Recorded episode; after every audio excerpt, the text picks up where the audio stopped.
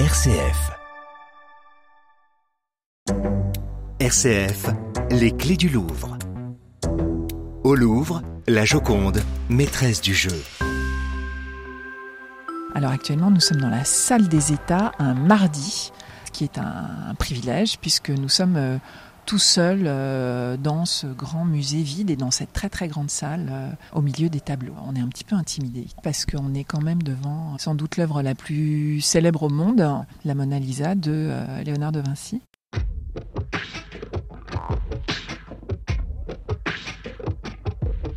Je m'appelle Françoise Fégère et je suis chargée de programmation au service éducation, démocratisation, accessibilité du musée du Louvre.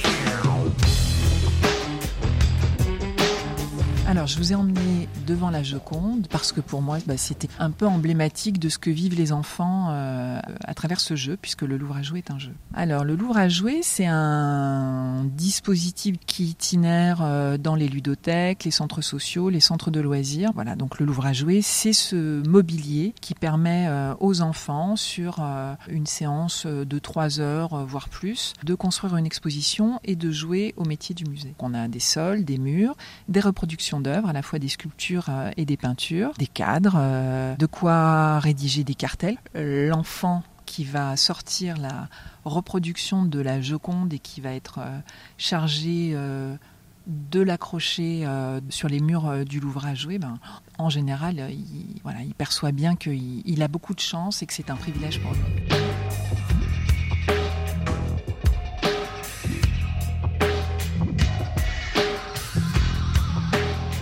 Après la phase de construction euh, et de montage de l'exposition, on leur propose de choisir euh, un métier euh, du musée pour faire vivre l'exposition qu'ils ont réalisée. Donc on a l'équipe chargée de la surveillance, on a le personnel chargé de l'entretien, on a également le conférencier, le groupe de touristes, on a le restaurateur, on a le conservateur en chef. Tous ces enfants, après avoir monté l'exposition, font vivre le musée sur un temps de, de jeu libre euh, où il se passe plein de choses. Il y a des, œuvres qui partent en restauration, il y a des conservateurs qui choisissent de réaccrocher les œuvres autrement. euh.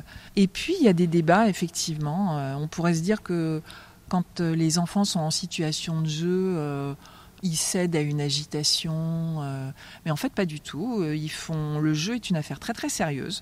Je me rappelle d'un cartel où un enfant avait écrit euh, la plus belle Joconde a été euh, créée euh, en 1506 et en fait il y a eu tout un débat au sein du groupe pour dire non non nous on a trouvé un livre où en fait la Joconde a été créée vers 1506 donc c'est dire le niveau d'exigence scientifique des enfants y compris quand ils jouent.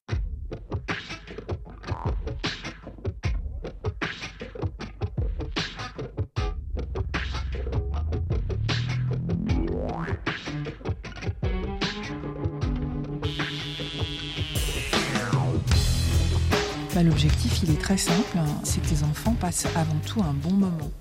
Et puis aussi, euh, c'est qu'ils comprennent leur place et leur responsabilité par rapport au patrimoine et aux objets de musée. C'est-à-dire qu'ils réalisent véritablement que euh, les objets qui sont conservés au Louvre, hein, en fait, c'est du bien commun et qu'ils ont un rôle à jouer en tant que citoyens et futurs citoyens par rapport euh, à ce patrimoine dans une logique de transmission aux générations futures.